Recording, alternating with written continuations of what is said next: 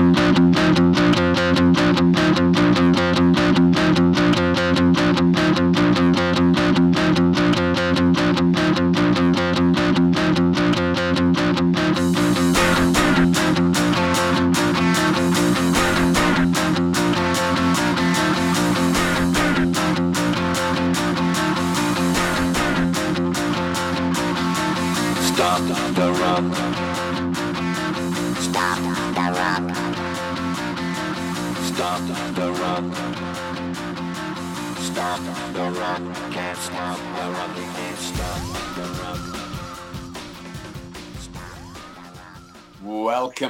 once again to the Collapsing Pocket Podcast brought to you by Royal Flush Designs. My name is Rob Ward, your old mate Wardy, and on this, the week before Christmas, I'm joined by two men who are no strangers to a lump of coal on Christmas morning. I am, of course, talking about the Lancashire bomber, Mr. Simon Carroll, Hello, mate. and the Yorkshire pudding, Mr. Sam Aykroyd. How do? This is a good starting So- point, isn't it? Do you have Yorkshire puddings on your Christmas dinner or not? Uh, well, I was going to go for that as well. No, uh, you don't unless you're having beef. I am. I- Uh, I'm having beef on Boxing Day and turkey. Well, So Boxing Day then. Do, do you do, do you do the two meats thing, sir? Is that a Christmas first time tradition? ever. First time ever. But the fo- in-laws are Mm. coming over on Boxing Day. We're going to go see my folks on Christmas Day, but on Boxing Yeah. Day, the fo- uh, parents, Shiv's parents coming over and um, they prefer beef. So So the, the, they're bringing the beef, you're heating up the turkey. that's well, heating them. No, no, no. We're all freshly cooked. Uh, Casa Carroll over here. Excellent. Uh, It's not, not like that Harvey Nicks like we discussed a couple of weeks ago. It's not being brought to you pre-cooked, mate. We're doing it on site. Ah, this is a proper chef skills going on at the Carroll household. Uh, Mr. Aykroyd, um, Yorkshire pudding, um, greater than or lesser than sign versus Christmas pudding. Uh, Well, Yorkshire pudding is obviously the, the finest pudding uh, of, of all all puddings. Uh, yeah, you can't beat you can't beat a good Yorkie. No. Christmas, Christmas puddings are quite a divisive subject, aren't they? Really, Yeah, I've never, I've never really been into the Christmas pudding thing. I must think. people people turn down Christmas pudding or any anything even resembling one once a year. Yeah. Yorkie, no one no one turns nose about a Yorkie. No, true enough. So, Sam, here's one for you. Me, me and Si had fun last week. We were talking about, you know, last week was kind of end of term. Let's knock out a kind of, you know, when you were at school, it was let's knock out a, a, Christmas quiz. So, to test whether you actually listened all the way to the end last week or not, um, we asked a question, me and Si. We had a little question. The question was, can you name four offensive linemen from the same offensive line? Now, I'm going to make it easier for you, Sam, because I know there's no chance you did unless you can remember what we said last week. Can you name two linemen from the same O-line, Sam Aykroyd? I can name you Ramczyk and uh, Pete from Oh, he's, yeah, Uh, he's... New Orleans. I don't think I can Yeah. get to four though. I'll be honest with you. Uh, and I didn't. I, I didn't stick all the way to the end of last week's 106 minute podcast. Was it? Um, what I did, I, I tuned into the start just to see what insults were thrown my way for feeling uh, a little under the weather. So I would, have been terrible last week to listen to more so than usual. Uh, so I see what insults were coming my way and, and heard you getting uh, mythical East wrong. Um, I would have liked to correct you on that. And then I got about I got about half an hour into your charges chat before I skipped to the end, uh, just to see what you were what you made of my uh, picks. And uh, you were very insulting about my choice of Vegas Raiders to to pick up a win against a depleted Brown side, which uh, Uh, I made note of. you Uh, just I thought I'd mentioned now, eh, mention mate? it now, yeah. Just yeah, anyway. why the hell not? Why the hell not? I'll Mr. try and Carroll. keep under 100, 100 minutes today, Simon. Oh, you're a good man. Well, we, we are going to try and, and, and fire through this week. I, I suspect, uh, Si, that the the first lady of the podcast was not too pleased at the time, which we uh, we knocked off last week. No, she was not at all, and uh, I wasn't too pleased about it either, Robert. But you had had a couple of tinnies, and you were well within your rights to uh, Uh, wang That's on because that's what beer does for you. And as for that Las. Vegas pick, which he made what a good week ago, no one knew how many COVID absentees uh, Cleveland would have at that point in time. You are I knew there was septic a peg. lot. Absolute liar. Absolute liar. But I do know quite a few, and I also know how COVID works. So Well, oh, Well, well, there might be a few done. more. So, well, you didn't know that Las Vegas won't have any COVID problems either. Don't talk out the hole in your ass. You're just making it up as you go along. And we'll get to that at Ballsy Callsy's later on in the show. Also, Sam, you say you know how COVID works, but have you actually had it, mate? You're a warrior like me who's just been through 10 days of it. No, don't think you are, are you? no, I, you know, I'm much more cautious about these kind of things. I, I might, I, I, I may well have had it, um, but certainly unknowingly. COVID eighteen. Are, are you well, Rob? You didn't, you've not died on us. Mm, Well, I've I've died on stage a few times, Sam, but not not through COVID. So uh, no, I'm, I'm fighting fit, and I am back out amongst and Went for a walk today, which I very much enjoyed, and I dug out because I was bored shitless last week, and I was sat and I was going through loads of just random books and flicking through shit. I dug out this little fella, which I was using back in the summer to make me some notes during our podcast. Hmm. And I stumbled upon our award predictions from a oh. podcast we did back in August. So Stumbled upon. This This is, this is where upon. he's nailed something and he wants to tell the whole world about it, isn't it? I, I, I promise you, I really haven't. Well, you might, you might want to hold on to this for when for our agenda. We are talking. We have a, we're having a little bit of a look at uh, a possible MVP, aren't we? Later on, Are we? who I don't Oh, think well. any of it mentioned. Okay, well, I'll hold off. The, I'll hold off the MVP predictions till then. Uh, but here's who we had uh, for certain categories: uh, offensive player of the year. I went for Nick Chubb. Uh, Sam went for Alvin Kamara. Si went for CeeDee Lamb. We can safely say none of them will be anywhere near that award. Uh, defensive player. I, I, I went home field advantage. I went for Nick Bosa. Uh, you two boys both went for Myles Garrett. So, In the mix. yeah, he could be in the mix. Uh, offensive rookie of the year. Um, I went for Justin Fields, which isn't happening. Uh, Si DeVonta Smith, which isn't happening. Sam Mac Jones, which potentially, I think that might be leading the field right now. Yeah. Our um, boy doing me proud. now, here's where I smashed it. Defensive Rookie of the Year, Si Zaven Collins. Uh, who? Uh, Sam Patrick Surtain II. Your old mate Wardy, Micah Parsons. Not just Defensive Rookie of the Year, potentially Defensive Player of the Year. Oh, so I should that- get double. Higher, highest drafted defensive player in the draft, wasn't he, uh, Mike Parsons? Certainly Yeah, one of the well- top two. Yeah, Yeah, so mm. why didn't you pick him, soft lad? because we like to mix it up a little bit, unlike yourself. Right, okay. Uh, Coach of the Year, uh, I've gone for Brian Flores for the Dolphins. Now, I would argue if he gets Dolphins into the playoffs from one and seven or wherever it was, he could be up there. Sam, you went for Sean McVay. I think he possibly missing out on that one uh, this this time. Si, Bill Belichick. Well, what can I say? I know what I'm talking about. You, how can you can't give it Brian Flores uh, just because he's done a massive comeback from a situation where he put them in? Yeah, Did he? that- that Did, did, That's bullshit. did he put them in it? Yeah, he was the head coach. well, as much as he got them out of it, Yeah. presumably. Oh right. So hang on. You're going to give the players the credit for getting out of it and blame the coach for putting them in No, it. I'm just not letting. No, I'm just not letting you do the opposite. Is what I'm saying. no. If he if he reels off the next few wins and they're playing the Saints next week, so that should be no no danger. Uh, and finally, comeback player of the year. Um, you boys went CMC. I went for Dak Prescott.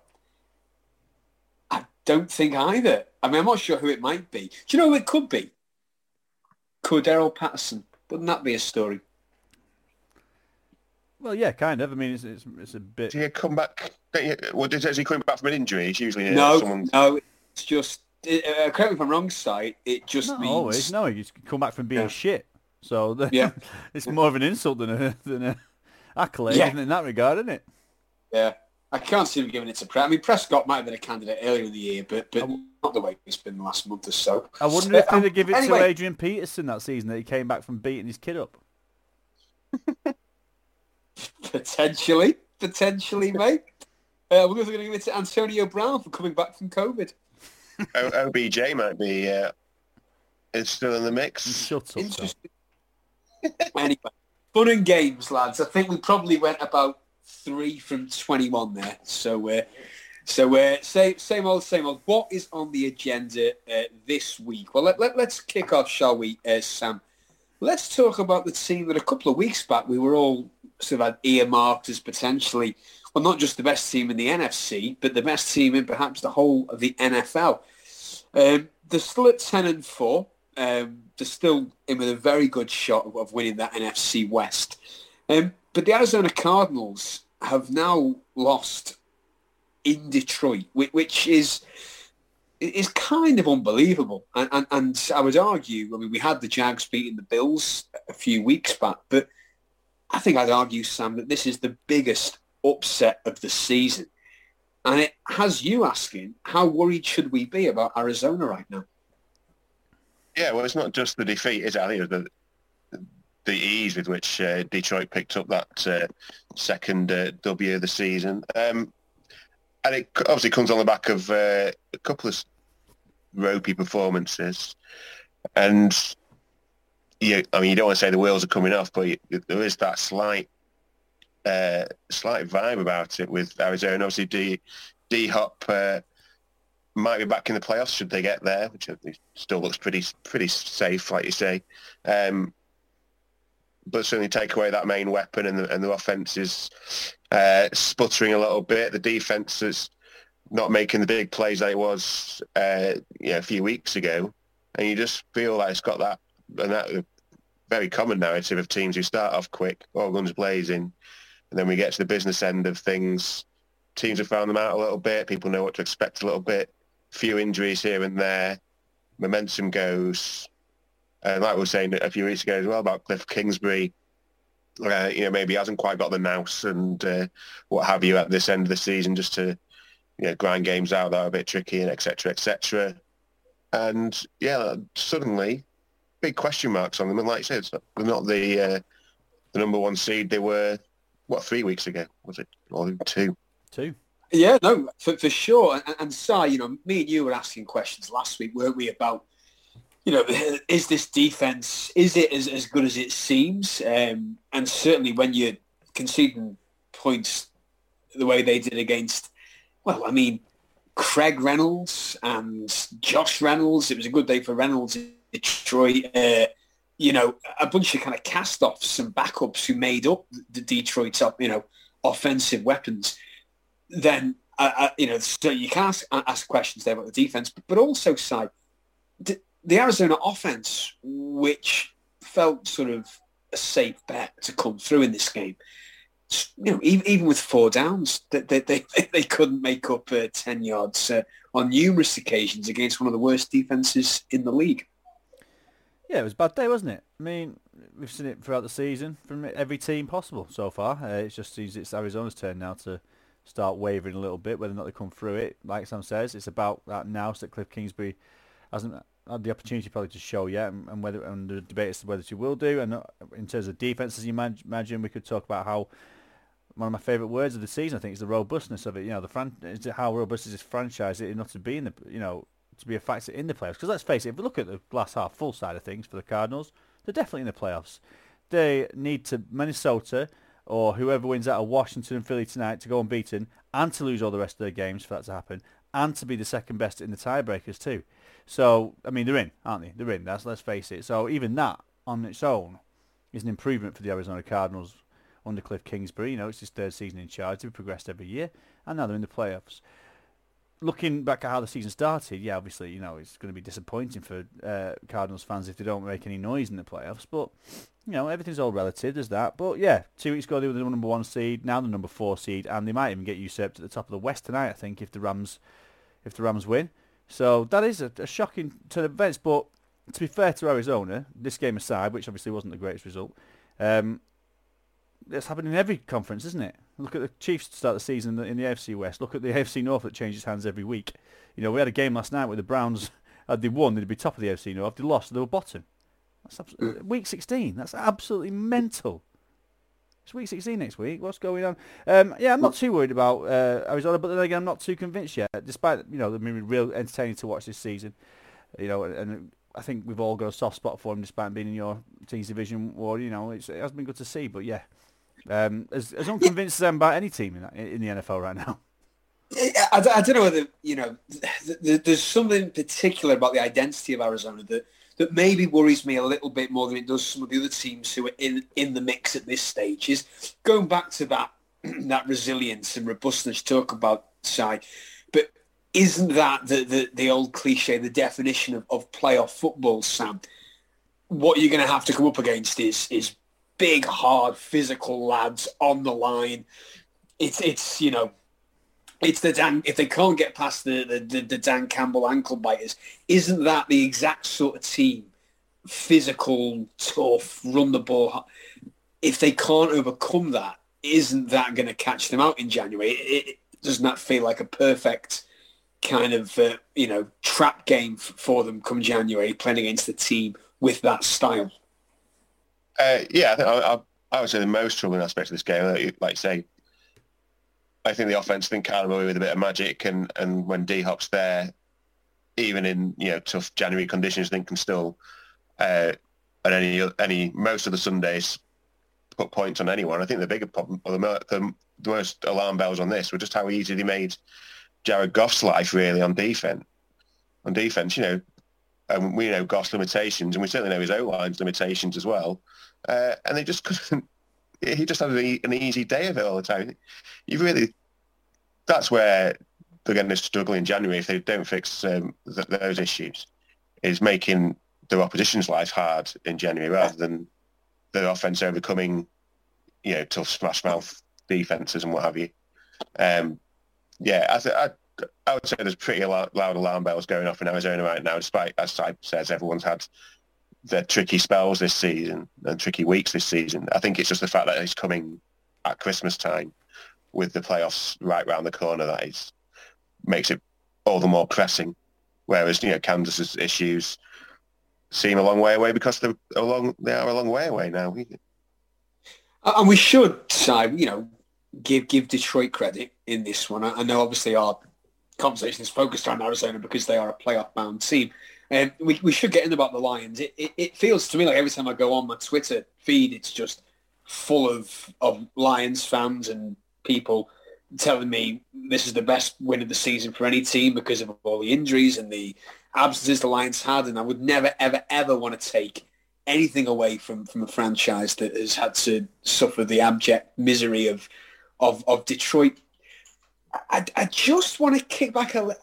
I mean, it's getting to the point, isn't it, a little bit with Dan Campbell? The, the mythology is, is sort of running away with itself. And like, there was people, I was reading tweets on on um, on Sunday night, on Monday morning, and it was like, who wouldn't want to play for this guy? Isn't this like the most inspirational speech you've ever heard in your life? And it was kind of showing you the the you know the locker room, and you know he, he was giving this sort of generic middle-aged jock. We went at him, and it's a team win. I, I don't know. Is it just running away with stuff a little bit here in Detroit? No, I don't think so. I think you're being real proper mad about this, Wardy. I've got to be honest. Well, I, I, I've just, I'm, ju- it's just, I, I just want to raise the question. It, it's just on my radar. It's not a little bit. nuanced. It's not nuanced It- what they're doing. it's It's, not. They're, they're not reinventing the wheel. It's not fancy. It's not Sean McVay, Kyle Shanahan. We're going to beat you up with with uh, all these trick plays and shit like that. They're going to smash it down your throat. And you know, and it's getting two wins so far. Like we're talking about the teams that the Cardinals are going to struggle to play against. They're lucky that in the NFC at uh, the top end in the playoffs, they ain't got any teams like that. If they're in the AFC, they probably have to play the Colts who would smash it in the face. You know, the Bills might do a similar thing, although albeit by the air. You know, and any of those AFC North teams as well. You know, this is what Detroit uh, have shown themselves to be. They, they, if you look at the way they played on, on Sunday, they were tactically astute. They were very clever. The, the reason why Arizona's defense did poorly was because it was so ultra aggressive. They used it against them. The amount of times that Goff stepped up into that pocket and evaded the first pressure and then dropped the ball over the back of the of the cornerbacks who were pressing too hard was was insane. They absolutely schooled the Cardinals' defense at, at points in this one. I thought they played very well. I thought they, and obviously, yeah, you got all that na- narrative. Oh, they're playing really hard for Dan Campbell. They fucking are. They absolutely are. Not many. I mean, like obviously, every team is suffering right now with injuries, and every team is suffering with COVID, as we've discussed. But uh, the difference with Detroit is that their roster was already dog shit to start off with. So how do you get worse from that Yeah. worse? So there's two ways looking Yeah. at it. One, obviously they're getting the more out, out of less now, or maybe that the drop off of them is a little bit less than it is for everybody else because backups are backups across the league. I don't know. Um, yeah, I, I'm not. I don't think anyone's getting carried away. I think it's. I think they're enjoying it. I think that's fair enough. And for a two-win team, I think it's a little bit like, okay, well, you know, you still only got two wins, but you know, I think it's two more Uh, wins yeah, than they thought they would have had three weeks ago. Yeah, I I, think I would say I would say Detroit are probably the best two eleven and one team I've ever seen. I, I think that's fair. And, and to be fair, Sam, I think everyone would agree with you. And, and I just wonder whether we're sort of picking and choosing our, our moments here to, to, to celebrate the Lions more so than perhaps some of the other dross in the league. Uh, and maybe I'm wrong. Maybe Dan Campbell is going to lead the revolution and, and all of that. But it, I, I, it's officially on the radar, Sam, that, that I just feel we've seen this kind of chest pounding sort of histrionic performance before, and I don't know that it is uh, is is is leading anywhere particularly successful. Hey, You know, I was- I was- I was fuming with them it's one of the few weeks uh, I've not picked them to win this uh, in the Ballsy Callsy's this year. So uh, they're not my favourite team at the moment right now either. But uh, Listen to this stat, uh, lads. all power to them. Listen to this stat. It also it was the second occasion, second consecutive season in which a team with one or fewer wins defeated a team with at least ten wins. Last season, the, uh, the Jets, who were one and thirteen, defeated uh, the Browns, who were ten and four. Uh, since then, Yeah. before that, you're looking like past forty years. So Yeah. uh, another another example of how crazy this season is. But yeah, I, I mean the, the Reynolds brothers, as you just described them, uh, Wardy, you know they're they're a perfect example of what this Lions team are. They're replacing possibly their two best skilled position players uh, on that roster right now, and they've absolutely balled out. They played as if they were they've been playing week in week out. I Yeah. think I think that I think that's where you probably look at think at the this Detroit Lions coaching staff, not just Dan Campbell, but what they do behind the scenes. Like, it's all rah rah for what's all we see. We don't see them week in you know day in day out during the week and practice. What they're pre- preparing this team really well. They've got a distinct uh, talent deficiency, but they are to some extent masking it week in week out. Fair play to them. Yeah. no, fair enough. Maybe just because it's taken over my Twitter that it's it's it's jumped out at me. You- You're absolutely right. Maybe it's that. Uh, anyway, let's move on, shall we? Let's let's talk about um, next question. Simon Carroll, if you can't even score a point against the six and seven side in your own backyard, do you deserve to be called champions, Mister Aykroyd? Uh, I'm, I'm throwing I threw that to the side. Maybe Sam, we should come to you first on this because this, I believe, in question form, is your victory lap as your Saints won a fourth straight regular season game against Mr. Brady, the first time that that has happened in his career. Take it away, Sam. 9-0 in uh, in the pirate ship.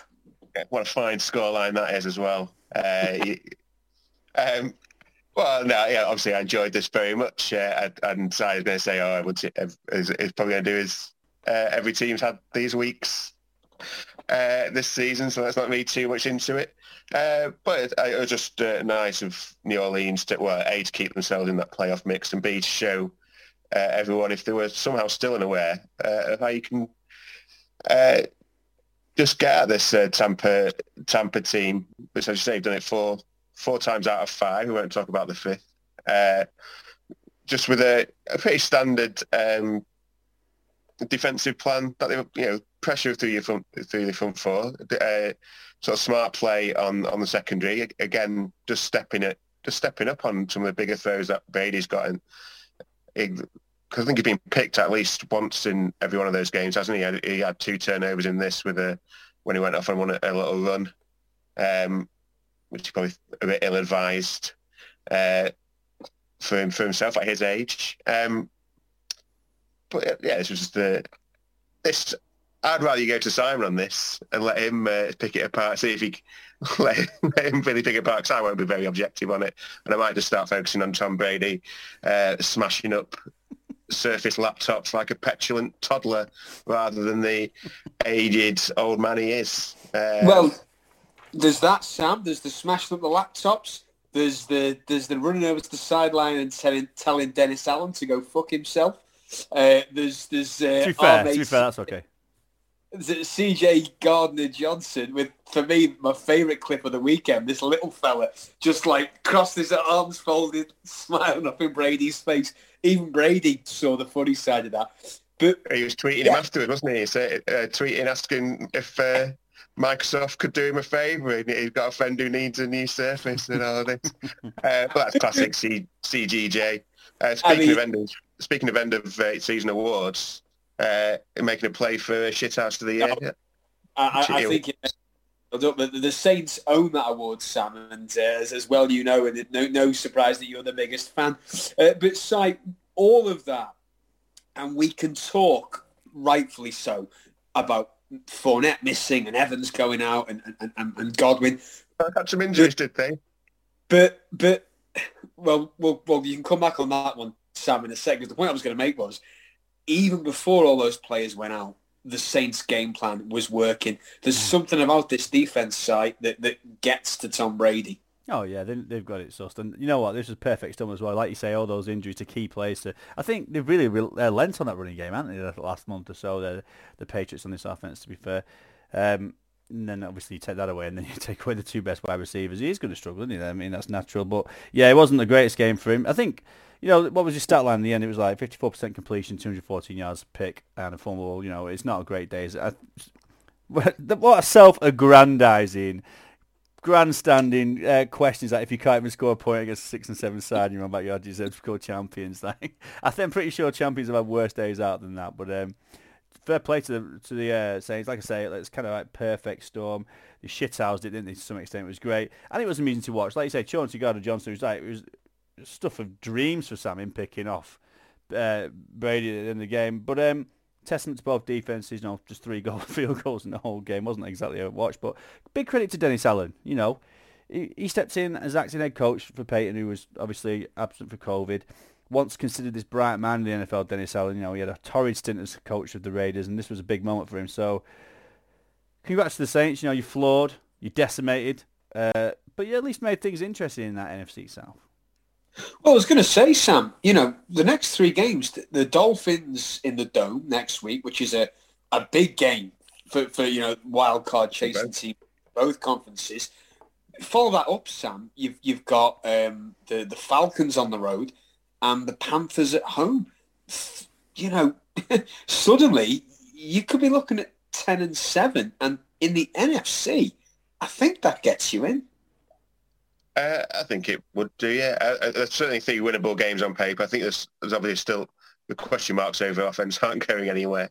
Um, and it, I think it was it, was going to take a real big effort from, from New Orleans. But um, no, so the only downside was this was, yeah, like putting uh, our defensive mastermind in, in the shot window again. I don't know if he's with the uh, uh, a new round of head coaching hires coming up. I think he might be on a few radars again after this, after, you know, because he's a chance to show off his uh, abilities, I suppose. If it, um, so that's probably the only uh, the only downside of it from a Saints point of view.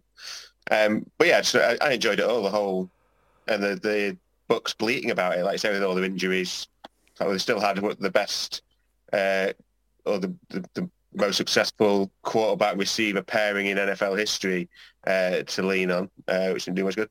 And yeah, I don't think any team can play against the Saints and whinge that much about missing a few key players either. Uh, so uh, no, yeah, perfect weekend for me. I very much enjoyed it. Uh, Simon, of course, got the had this down the ballsy calls. I disagreed with him. So I picked it as well as an absolute nailed on. Um, and uh, I think we spent enough time flag- flagging it up because, like I say, it's Dolphins next week and they'll lose the Dolphins or they'll stuff it against Atlanta and uh, in the Mercedes uh, Stadium. I'm sure. You know, Okay.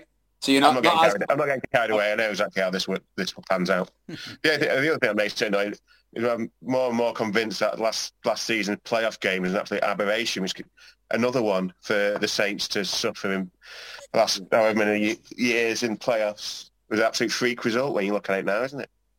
Anyway, anyway. Hey, in the past, Sam. You're moving on. uh, but for the Bucks side, I mean, uh, torn ACL for Godwin. Um, Evans is day to day with a hamstring. I've not seen what the the sort of the prognosis is on on um, on Leonard Fournette. Um, but those replacements were were dropping passes. They were not running the right routes. They didn't look to have any chemistry going with Brady in that game. Is is that an overreaction? Get him a week in practice and he can get to level.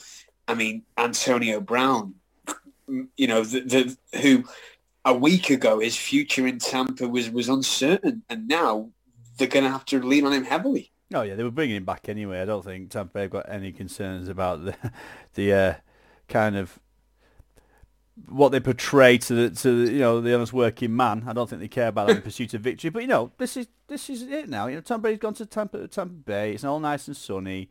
You know, Yeah. he gets his team round him, and he's very successful. and He's all got credit for that. Well, the sun doesn't shine all the time.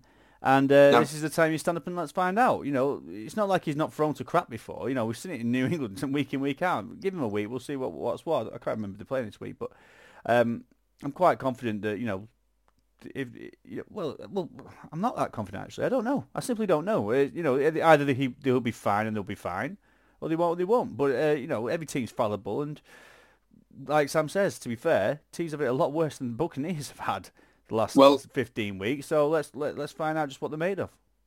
Look, luckily the Bucs side finished the season with uh, the Panthers twice and the Jets. Oh, So oh, uh, oh, oh, yeah. they, they, they should. Not that be all right. interesting then, Sam. Sorry, buddy.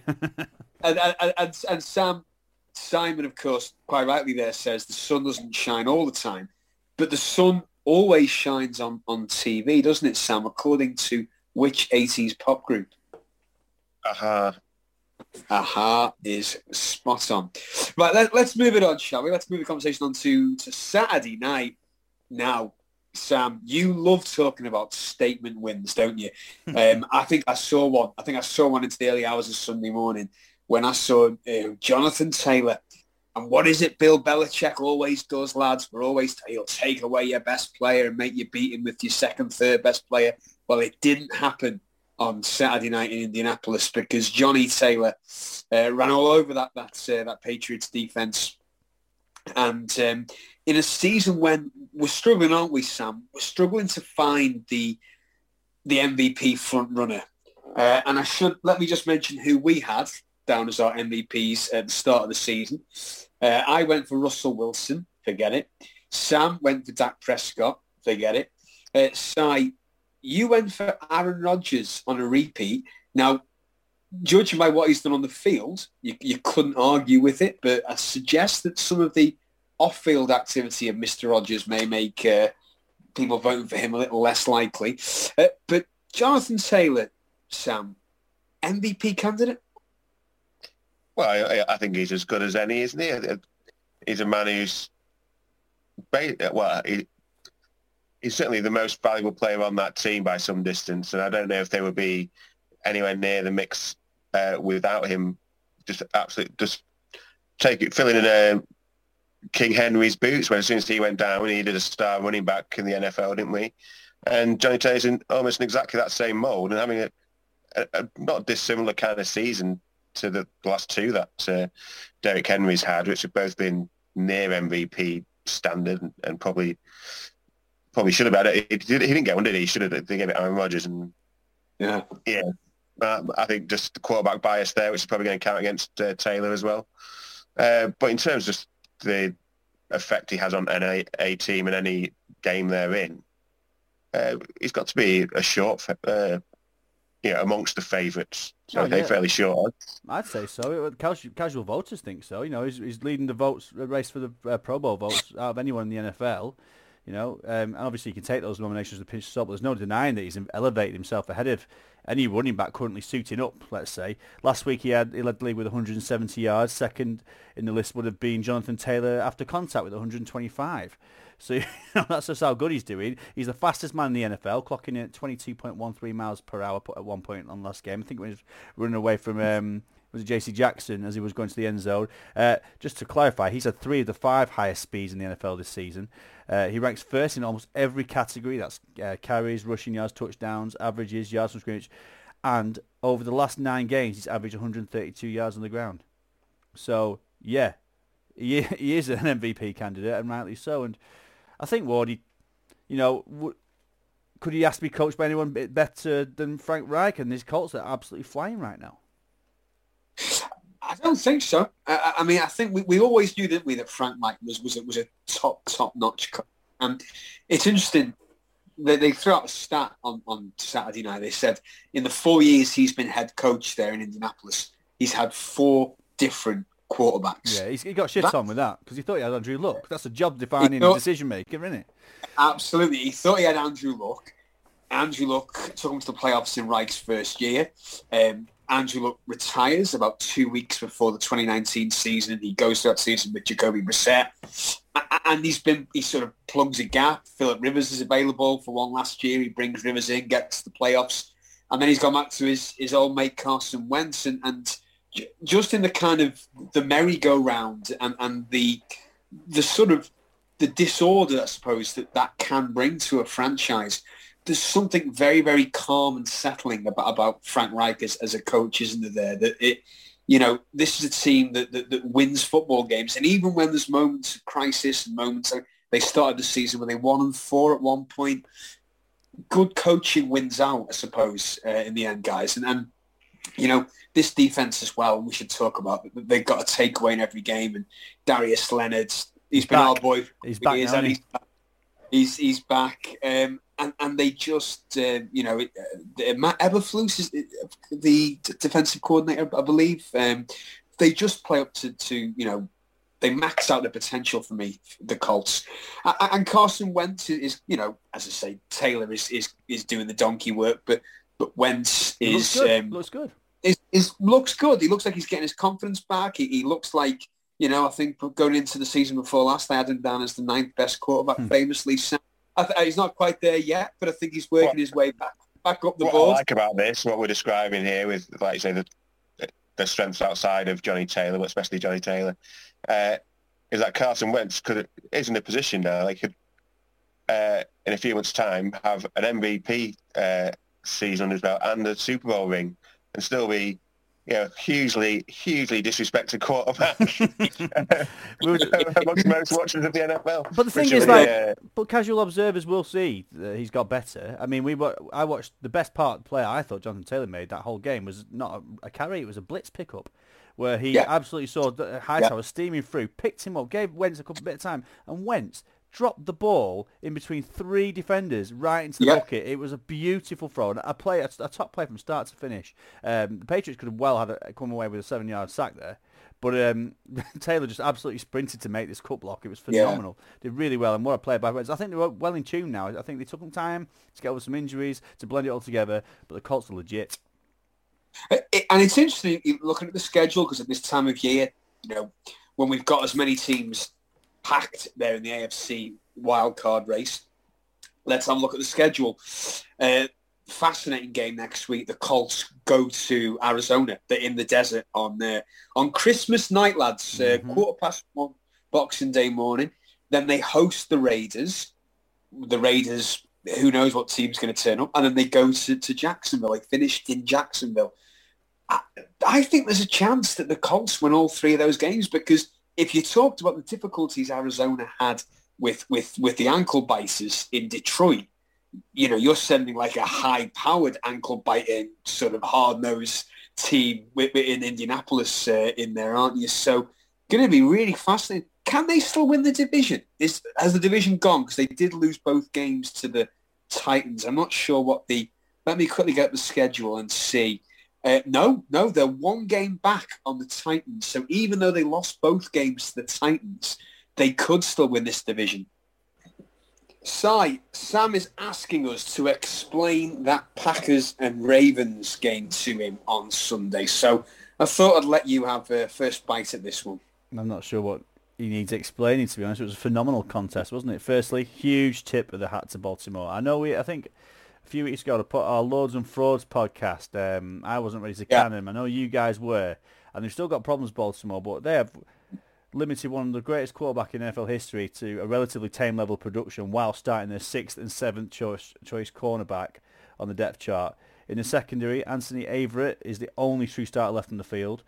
Um, John Harbaugh was bullish about this team's chances ahead of this one, despite that adversity, and we know why now. You know, Tyler Huntley is a quarterback I had a lot of time for um, at the college level. He played for Utah, showcased a similar skill set to Lamar, and so it was no surprise really to me when the Ravens picked him up as a UDFA after the draft. You know, it made sense. You know, a lot of teams do that, don't they? Have a- quarterback who fits a similar mold to the starter, so they don't have to change their playbook when they come in.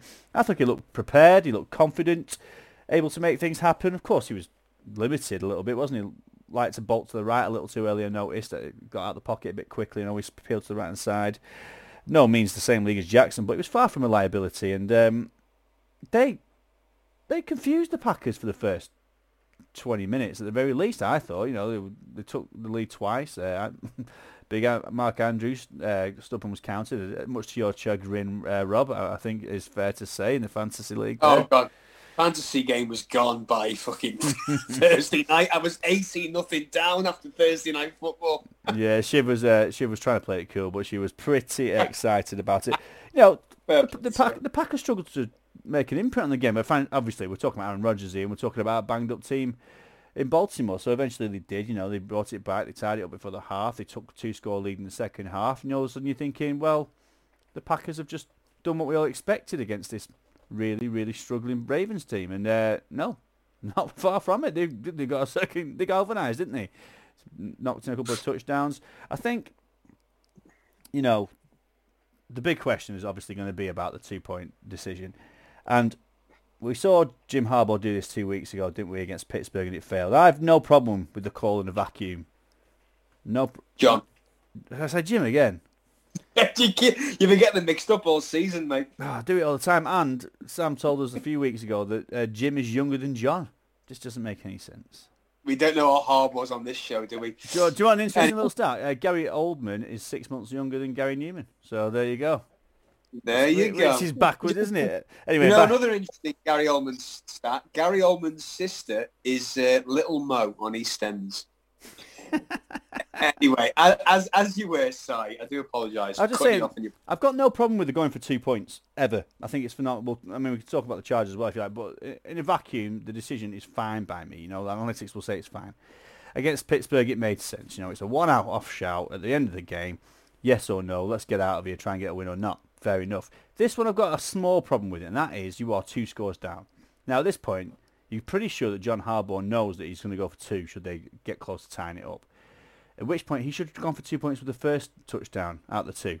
Because if he fails to get it, it gives him Yeah. another, another opportunity on the end touchdown to go for two again and tie the game. If he does get it with the first touchdown, then you're simply getting Justin Tucker to wheel out that Hall of Fame leg and kick a, a cheeky little point after, aren't you, to win it? So that's the problem I have with it. Doing it backwards. The two points should have come in the first Okay. touchdown. Yeah, So that aside, you know, small gripe. I think great game. I think they'll learn from that. I think I think John, when thinking about it, will probably be a bit annoyed they did that. But um, to me, the Ravens are a good football team. This AFC North is something interesting to behold. I mean, the Steelers stealing a Correct. win against Tennessee, absolute joke. You know, Cleveland losing it on a field goal last night, joke. Cincinnati stealing it uh, against Denver. You know, I, I loved watching this AFC North. But yeah, I don't know what your problem is with the game, Sam, to be quite honest. I thought Baltimore played very well. We're unlucky. And the, and the Packers are obviously one of the top teams in the NFL right now. Oh, I don't. It's just.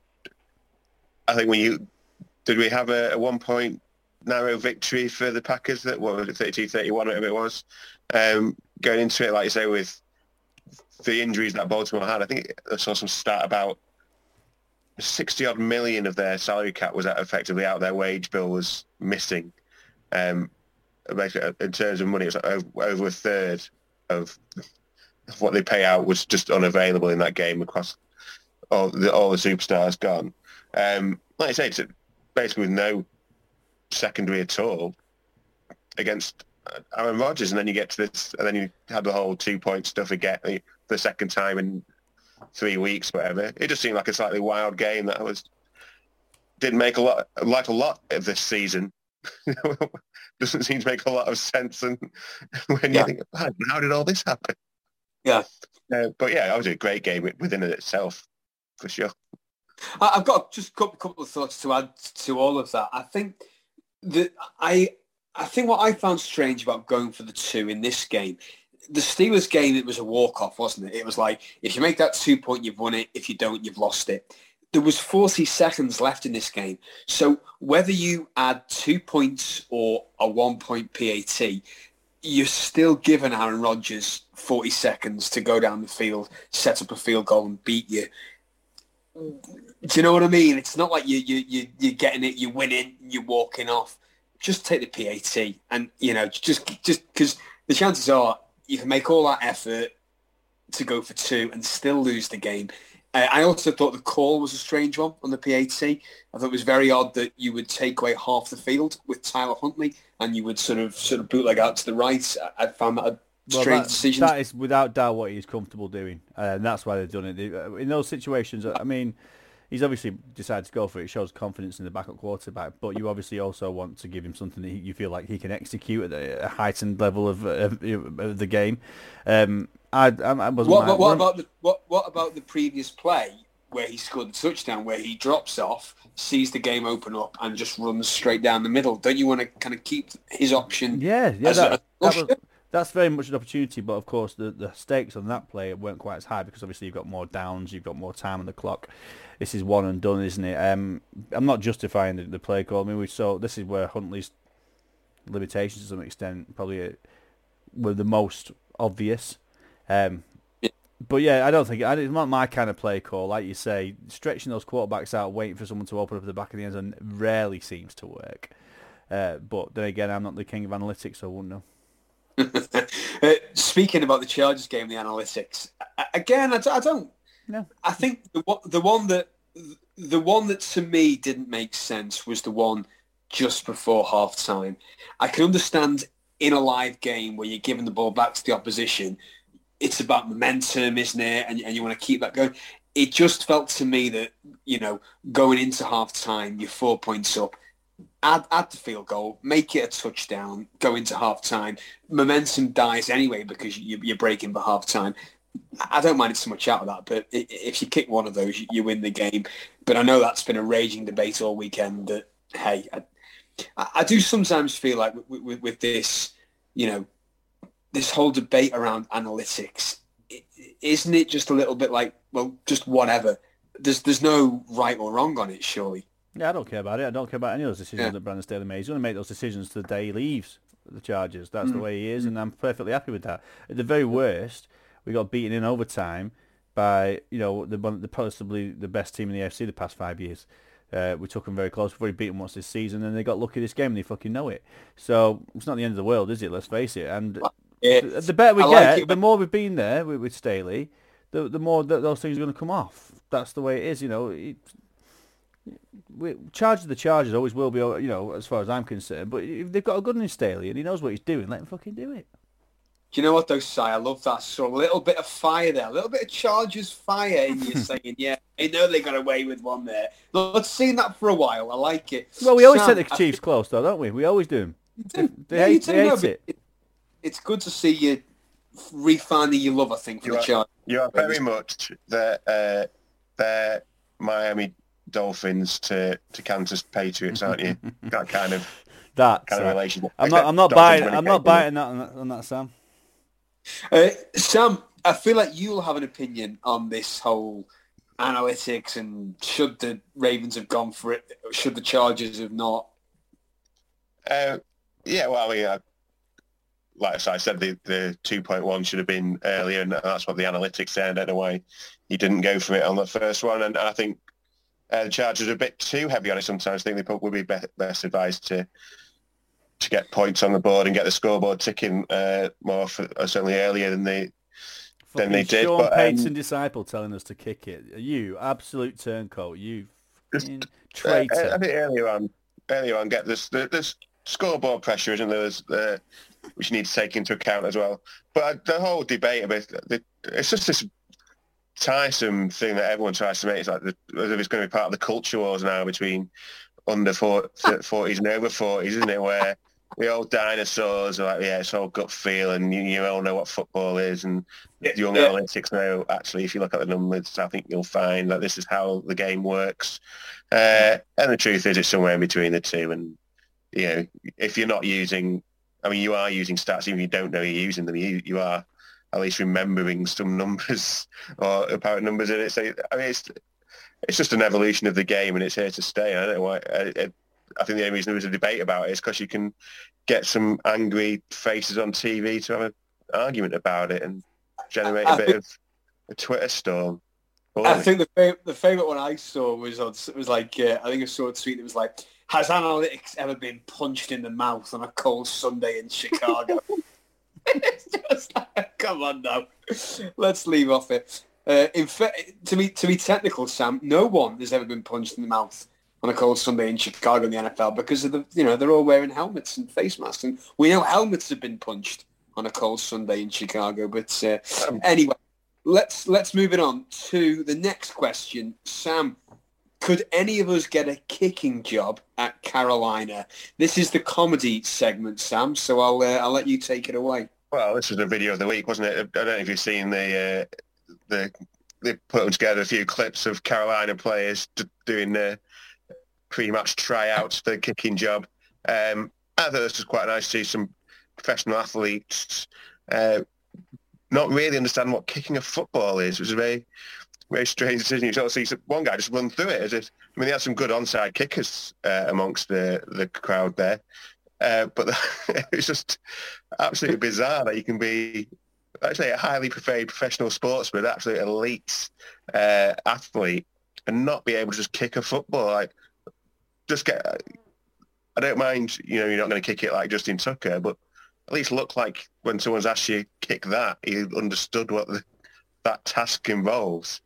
Uh, but yeah, it's tremendous fun. I, for me, I don't think I could get a job for Carolina. I'm terrible uh, at kicking from uh, uh, from dead ball situation. I, I play rugby. I was always good at kicking from hands, but terrible uh, off a off a tee or anything like that. I was awful. So I, I wouldn't uh, cut it in the NFL. Uh, maybe punting. I don't know.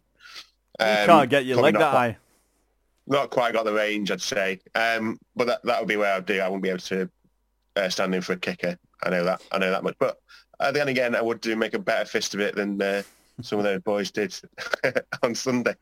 Um, yeah, but it all just. Uh, I think the other point I wanted to lead into all of this was it's just flagging up what a possible shit show the, the end of the season could turn into uh, with the way the COVID uh, situation's rearing its head again, isn't it? But um, no, you say you guys say shit show. I say opportunity. I think it's the, the one good thing about COVID has, has given the NFL is that we've got some new guys that we've never really seen have an opportunity in the NFL and and, and, and grabbing it with, with you know with both hands and I, I quite like that. I mean, obviously I don't want to see anyone get ill or hurt or anything like that, but I do like new names coming out. Of, you know, like we, we've ever seen James Robinson. If if the you know, the guy in front of him didn't get hurt, you know, there's, there's so many opportunities. James Harrison was undrafted. You know, there's loads of players like that. Antonio Gates, but um, yeah, I, am not sure. I'm not sure Cleveland fans would agree with you right now. No, no, probably they probably wouldn't. To be quite honest, uh, Nick Nick Mullens is yeah. a bit of a known commodity anyway, so it wasn't wasn't quite as romantic, I don't suppose. But uh, Zane Gonzalez getting injured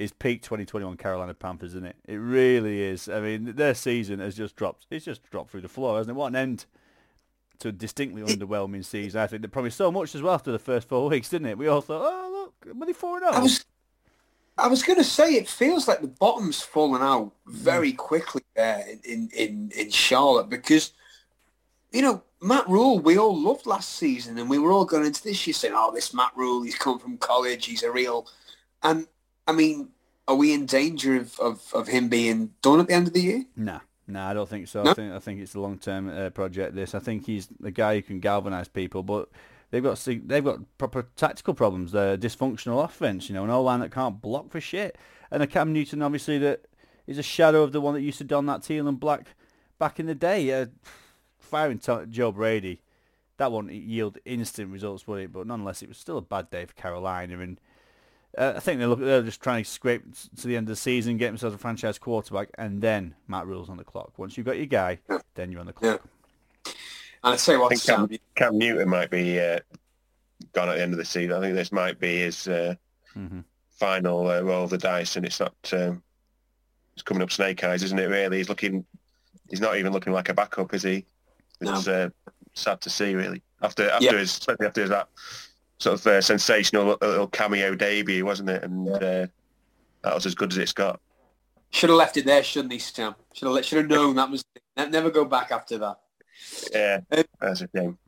I thought that was a a real punch in the guts to the Browns uh, on on Monday night. That that defeat to the Raiders because they battled through such a. I mean, so it was like the adversity bowl that one, wasn't it? You know, half the Browns team out with COVID, the, the Raiders having to deal what they've dealt with all season. Um, and I, I, just thought that was a they, they could have gone top of the AFC North with, with a win in that one, and now they you know, they go into Green Bay on Christmas Day and there's a danger of getting cut adrift there a little bit. I mean, yes, we know the AFC North is competitive, but just sort of emotionally, that defeat, they may well, you know, follow it up in Green Bay with another one. Yeah, it, yeah. it felt like that was a, a big loss for them on, on Monday. especially with with the final kick to end the game too. Um, I did you watch this guy? I watched it whilst making mince pies. Made fifty mince Yeah. pies yesterday, lads. It was not good.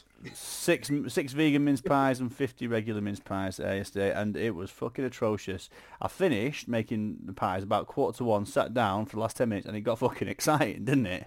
it was all of a sudden it was like, what is going on here? It was a, we had a game on.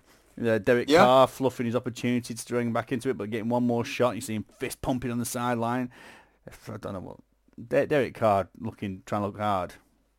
I don't, I don't think he can pull it off. But by that, no. not not no. sold at all. Uh, No. But yeah, you're you're right. I mean, the, the Browns. I think it's a what if season for the Browns. I think they've they're a team that really haven't shown an ability to get over key injuries. You know, like they had Yeah. that that one game where D'Ernest Johnson ran well in the absence of Chubb and Kareem Hunt. But Yeah. outside, but they but the missing Baker Mayfield. I mean, obviously, was never the greatest quarterback in the NFL anyway. But when they missed him, there was a significant drop off on that offense, and it took the defense a little bit of time to get warmed up too. I mean, Myles Garrett's had a good season, but you, you just, just key moments for the Browns, and this. I don't know. It's, it's not like they've embarrassed themselves at any point this season. They're a perfectly serviceable football team, and obviously Browns fans will look beyond last season and realise just how lucky they are to have a team that's, you know, still well within the playoff hunt, come with three games to, to go in the season, and uh, a team that can certainly play playoff football when they get there. Uh, but yeah, there's just, a, I mean, I can say this every time we come on podcast, but this season has been absolutely batshit crazy. It really has. And a big They decision. even feel like they've hit, they've hit some buffers and they don't know how to move beyond that, don't they? You know, and the best team, you know, the best teams need do work that out. We, we sort of said it with the Bills, didn't we? You've Young got to take team, that next it? step, and you've got to. Yeah, so yeah, we, it's still there's still room to, you know, hit a ceiling, and they've got to work out how to get through it because. Um, that's well, because otherwise you're just going to be the Browns forever. Um, but yeah, that, that, that's their next step, is- and it's a difficult next step to make.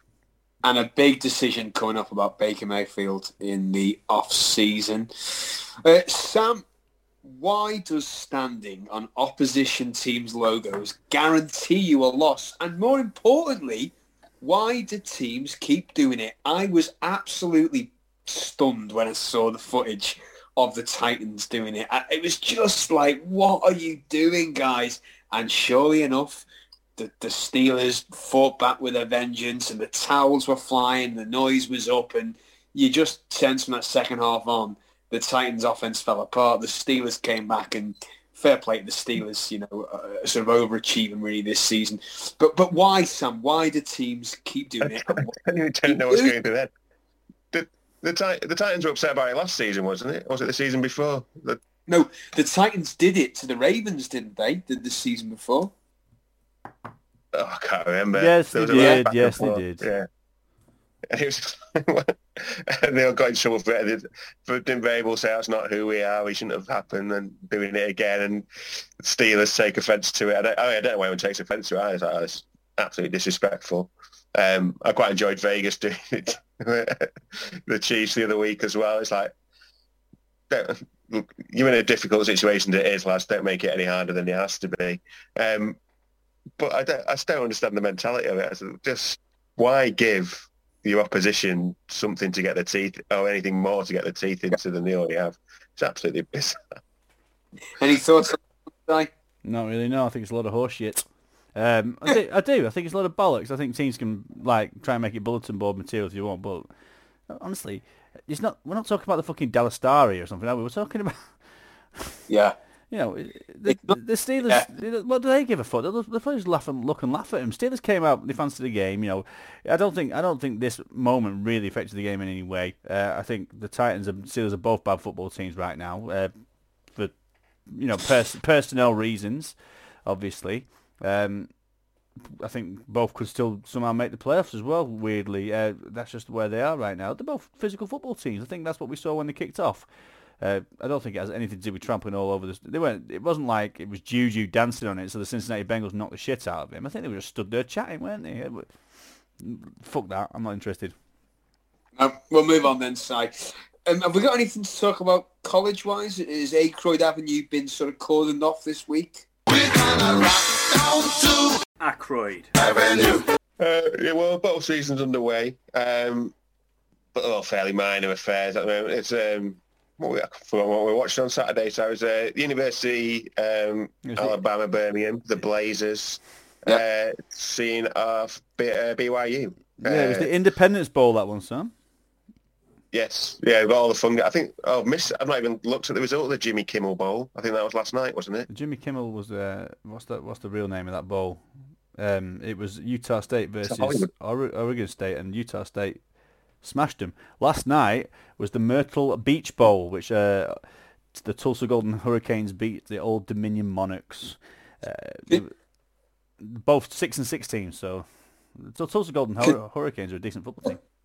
Okay, that's interesting. Can someone explain the Jimmy Kimmel Bowl reference to our listeners? sponsored, mate. All these these bowl games will Ah. get sponsored. That's all. So it was like the Advocare Independence Bowl and the Tostitos Fiesta Bowl. Jimmy Kimmel decided to sponsor a, a, bowl. There's the one the Dukes. Chick-fil-A Bowl. the- yeah, there's one called the Dukes Mayonnaise Classic, and um, if a fan, if someone in the in the, in the crowd does a, a mayonnaise uh, gate, uh, mayonnaise bath, like the Gatorade bath, they get like twenty grand or something stupid. It's uh, it's insane. But uh, the only I don't know if you got how much you got for it, Sam. We could talk about some head coach movements. Uh, Miami Hurricanes hired Mario Cristobal as their head coach. He used to be the Ducks head coach, the Oregon Ducks head coach. So he left the Ducks, who are probably a better football team than the Hurricanes, because Hurricanes have probably got a better opportunity to be a better football team. And also Cristobal is going to get paid a shit ton of money there. There's no state tax. It's nice weather, and he went to college there. Uh, they replaced him with Dan Lanning, Sam, who is Georgia's defensive coordinator, who's been so successful this season. So that's an interesting move. Uh, before or after uh, Bo Nix uh, joined Oregon. So Bo Nix, the Auburn quarterback who set records, his dad and his granddad both played for Auburn. He went into the transfer portal and he joined Oregon. Uh, it's actually after, but it's not um, a Lanning connection. That one. It's uh, another member of the staff on Oregon who Nix uh, knew quite well from back in the day at Auburn. And obviously we talk about some quarterbacks. Quinn Ewers as a opposite transfer. You know the guy with the mullet, Wardy. Oh Uh, yeah, yeah. the Seen number a lot one of mullet. recruit, number one recruit at the 2023 class. He went to college a year early. So 2022 class, he went a year early. He went to Ohio State. He's transferred to Texas, which is quite interesting. Spencer Rattler transferred to South Carolina to go and play with Shane Beamer, who recruited him when he was at Oklahoma. So they're all quite interesting. And of course, Oklahoma, after losing Lincoln Riley to USC, have hired Brent Venables, the defensive coordinator from the Clemson Tigers, as their new head coach as well. So some big names all moving. There's no vacancies for Urban Meyer then, is what you're telling me. No, and, he won't get one anyway. I think he's done, mate. Uh, Virginia hired the other uh, coordinator from Clemson, Tony Elliott, uh, and Clemson suffered a little bit in the recruiting because of it. Because these kids often go where the who the person they have um, a big affinity with, it, you know, when they, when they're talking to these schools, not necessarily the school itself. So a lot of recruits went elsewhere, and uh, good old uh, Dabo taking it as well as any top flight head coach. You know, real leader like Saban would. You know, same people, aren't they? Fergie, all that. The, the losers don't like to lose, and he didn't take it very well, saying it was a disgrace how well uh, how the, uh, signing day was directly after all these uh, head coaches being changed, and it's all gone to shit. It's about the most money now and stuff like that. But of course, the big story was uh, Jackson State University flipping the number one recruit in the country, who was all destined to go to Florida State, and went to Jackson State, and FCS school instead, because Deion Sanders is there. Did you know- Rhyme did you- still got it. I know. Did you even know that song? Uh, no, I think I might have missed. I, I, no, I think I've missed that story. To be fair, Huge story. Well, you'll be interested. You'll be pleased to know the top three uh, recruiting classes so far: Alabama, uh, Texas A&M, Georgia, Alabama. So you're in the top three as per usual. Texas squeezing at five, and Notre Dame nowhere to be seen. Tell you what, lads, that's going to be first on the list for the uh, inside the pockets next summer. What's that? Prime. No, Deion Sanders. Nice. That's yes. Sanders. Sorry. That's a good well, story. his, his thirty for thirty is uh, a thing to behold. It's a bit. Yeah. He's, he's quite the. Uh, uh, he, well, he presents it himself, and he's yeah. Of course he does. Anyway. Well, I best tell, anyway. the, best tell the uh, first lady that'll be a three-hour podcast then, considering the amount of shit we've got to talk about him for. Would you like some breaking news? Yes, please, sir. quarterback Garrett Gilbert to start for the Washington football team versus the Philadelphia Eagles tonight. Good. Texas There we go. Lovely stuff. Right, What's eating Garrett Gilbert? That's- over to you, Si. Oh, is it time for a bit of ballsy calls? Is Time for some Moses.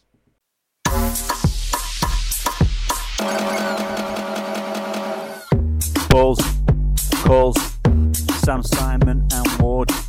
Collapsing pocket feeling pretty naughty. Making dodgy picks on the footy. Ballsy, callsy, but not really much about the sporty. Sam Simon and Ward. Okie dokie lads. Well, week 15 still not in the books, is it? But with Seattle and the Rams to play and Washington and Philly to play as well. Sam, you are 7 and 7 for the week somehow. That takes you up to 113 and 109 for the season with three ballsy callsies. Still just keeping your head above water there, mate. Well done. Wardy, you slipped a little bit this week, mate, I'm afraid. You Yeah. went 9 and 5 with two to play. So 138, 84 and five ballsy callsies, although your ballsy callsies tonight. So you still got a chance to pull that one back. And I'm at 11 and 3 and got a ballsy callsy with the Saints somehow coming You done on, it. on top of Tampa. I'm 140 and 82. So fair play. What a slate of games we've got this week. I don't even, don't even know what the games are really, but all over Christmas, you've got a game of Christmas Eve, a game of Christmas Day, and then you've got a full list on Boxing Day. Are you ready for the the potential ballsies here, lads? I am ready for the potential ballsies. Hang on, let me get this week 16 slate up. Yep, let's go for it. Ready for this, uh, Sam? Uh, yeah, well, yeah, sure. Browns. It's tough, Sam. It's not easy. This Yeah. Browns, Giants, Texans, Panthers, Steelers, and the Washington football team. And I'm willing to be swayed on any other if you can give me sufficient evidence. Okay. So let's start at the top. Thursday night football. Doesn't football come around quick when you've got a game on Tuesday as well? I think there's less than 48 hours between the, the time that that uh, Philly game finishes and the the 49ers make their way over to Tennessee. The Tennessee are really, Titans are really in here, aren't they? I've got to pick first because I'm winning by so far. Right, oh, woof, um, San Francisco. Oh, well, the 49ers are on absolute fire. Jimmy G, where's this Jimmy G been all season? Uh, Woody, eh? Give me those 49ers on the road. I, I do not trust those Titans at all. yeah, I think I'll I think I'll join you there, Si. Cautiously, uh, I think my Niners are just starting to catch fire a little bit there. That running game is is heating up nicely. Uh, For me, are we? Yeah, wait for you. Yep, yeah. No, no, And the other George- person who's picking, you dickhead. Come on, hurry up. Sorry, I thought you were going to um, I think it's going to be quite an easy game for the Niners, isn't it? Titans are still finding bits and pieces, and, and sorry, the Niners are getting everyone back, and Titans are still still yet to recoalesce, uh, I hanging think on it's easy against the Titans, Sam. To be fair. Easy-ish, pretty easy. I did, I did feel sorry for D'Onta Foreman who played through the pain barrier against Pittsburgh to be end up on the losing team that game. But, you know, tough shit. Right, Christmas Day. Cleveland Browns. Here's a Christmas present. You go into the frozen tundra to play the Green Bay Packers. Uh, anybody going to tell me why the Browns are going to win this? I'll tell you why.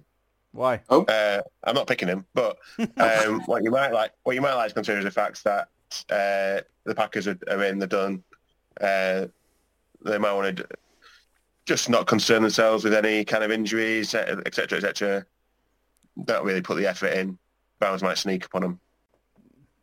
But you're still going Uh, but the the Packers. Packers. Cheers, mate. Thanks. Did you realise we're doing a podcast here and you can't just fucking say what how your mind works? Is that all right? Cheers. Wardy. Um, Fucking hell, he's I falling mean, there's asleep. not many. There's not many. No, I'm, I'm just trying to look at ballsy coldies because there's not many alike. and this might be the only game where I mean, I don't like- Ooh. don't like it, but but the ballsy coldy options are are limited. This is the only team that are going for the playoffs that you let me have a ballsy coldy on. You know I like to play the odds on these side. Do you know what? Give me the Browns for a ballsy callsy in Green Bay on Christmas Day. He's drunk. He's absolutely drunk. Those Rochefort eights, those Rochefort eights have gone to his head. These Rocheforts are beautiful. Well, moving on swiftly. The late game on Christmas Day. The I say this might be the game of the week. Indy at Arizona. I'm, I I'm going to go the Colts. I'm going to go Indy. Yeah, I'm going to do it. yeah. I'm, I'm joining you on that one side. I think there's Very momentum building in that direction and against the Cardinals at the moment. Sam? Well, having just recorded this pod, uh, well, got to say Indianapolis, haven't we? That's been the entire thrust of our discussion, hasn't it? Locking it in. Love it. Sam, are you getting back on the horse though on Boxing Day, the first of the 6 p.m. games? And after you jilted Detroit Detroit. last week, are they going to beat the Atlanta Falcons? It's not out of the realms of possibility, is it? Um, Uh, they, uh, they certainly should be the Atlanta Falcons. Come on. That, that's a gettable one for Detroit. Is this a ballsy? no. No, I didn't think so. Um, yeah, give me give me the Lions, thanks. Goaded him into it. I'm going for Atlanta. Yeah, the, the rule with the Falcons seems to be lose to good teams, beat bad teams, and even though the Lions are the best two-win team that anyone's ever seen, I'll I'll still take the Falcons. Okay, all right, here we go. The Rams at the Vikings. Uh, potential playoff uh, um, implications here. Um, I- despite their win this week, I wasn't impressed. I'm going for the Rams here. I'm not messing about. Well, Si, what's my rule with the Vikings? I don't know. season? Just tell me the answer. I don't know who's playing No, what. come on, indulge me in some podcasts. Win two, wins two, isn't it? or something? Frivolity. If they win two in a row, they lose two in a row. The Vikings have won the last two. They're going to lose this one. That's the rule. Give me the Rams. They're going to lose because of shit. Sam. I certainly hope you're right because they're uh, they're in the Saints' way for that seventh spot. Uh, and also, if uh, if your man Captain Kirk keeps throwing those laser-sighted picks as he did against Chicago, uh, Yeah. what what a ball, what a toss that was. Can, um, can I just defer to? I'll, I'll just defer to everyone who knows anything about football has been saying about that, which was that the refs missed a blatant uh, holding call on Steph, um, not Stefon Diggs, um, Yeah. Jefferson, that, who that ball was intended to go to. Are we on the with the Rams here, Sam? Yes, please. Far from it for me to be uh, Scrooge in this week, but uh, we've got six minutes left of this podcast, and I need you guys to pick nine picks. So let's speed up a little bit. The toilet bowl. Jacksonville Jaguars going to play the New York Giants.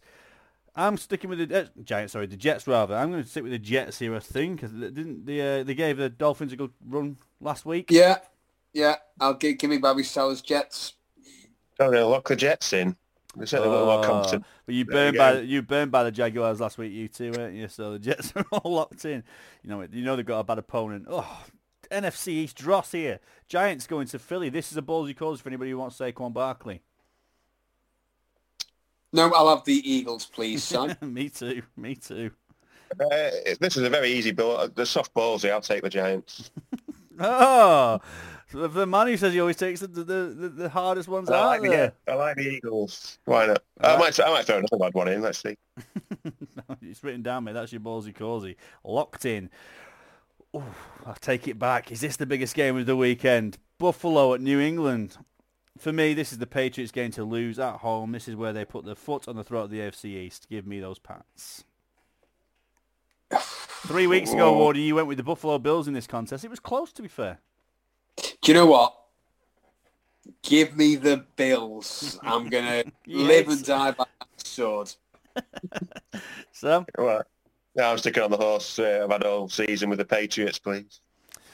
Well, we're uh, we're pretty much playoff bound, mate, with that one. Baltimore at Cincinnati. A banged up Baltimore going to Cincinnati. Even if they're banged up, you still can't be fully confident in the Bengals beating them, even at home. I've got to make the first pick. Oh, I don't know what the Lamar prognosis is. Um, I'm going to go Baltimore. I'm going to pick Baltimore.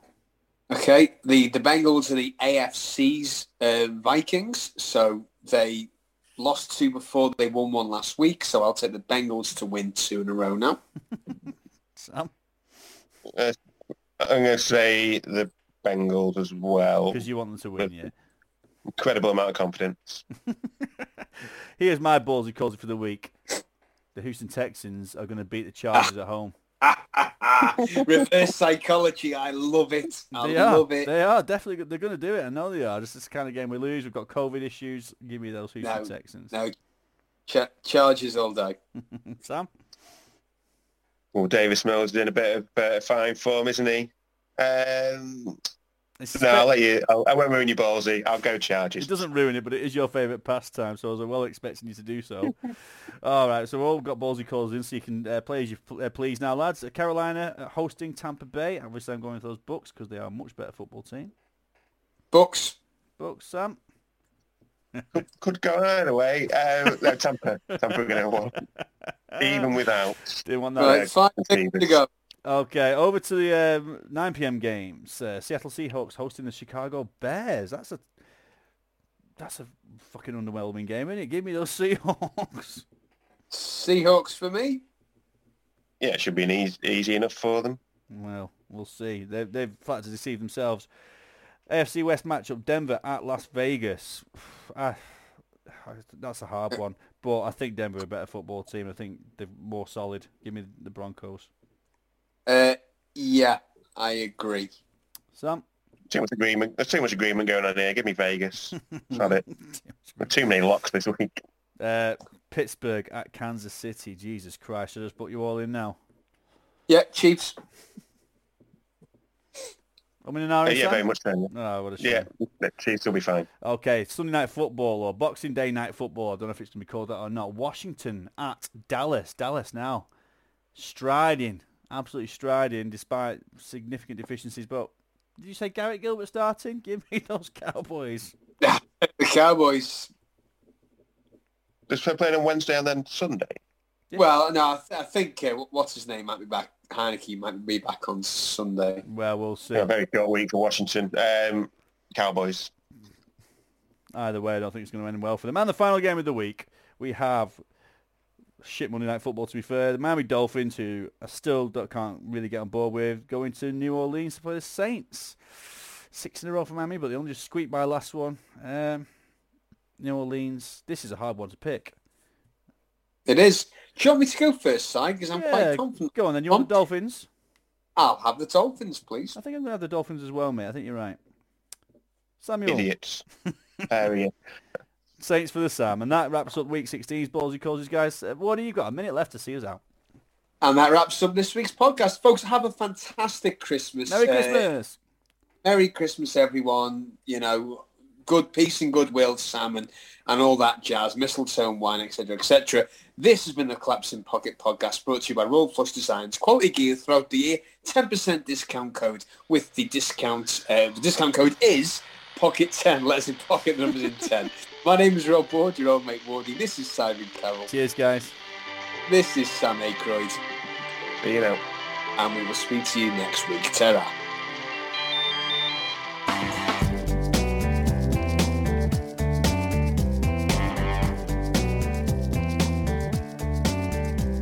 smokestack spitting black soot into the sooty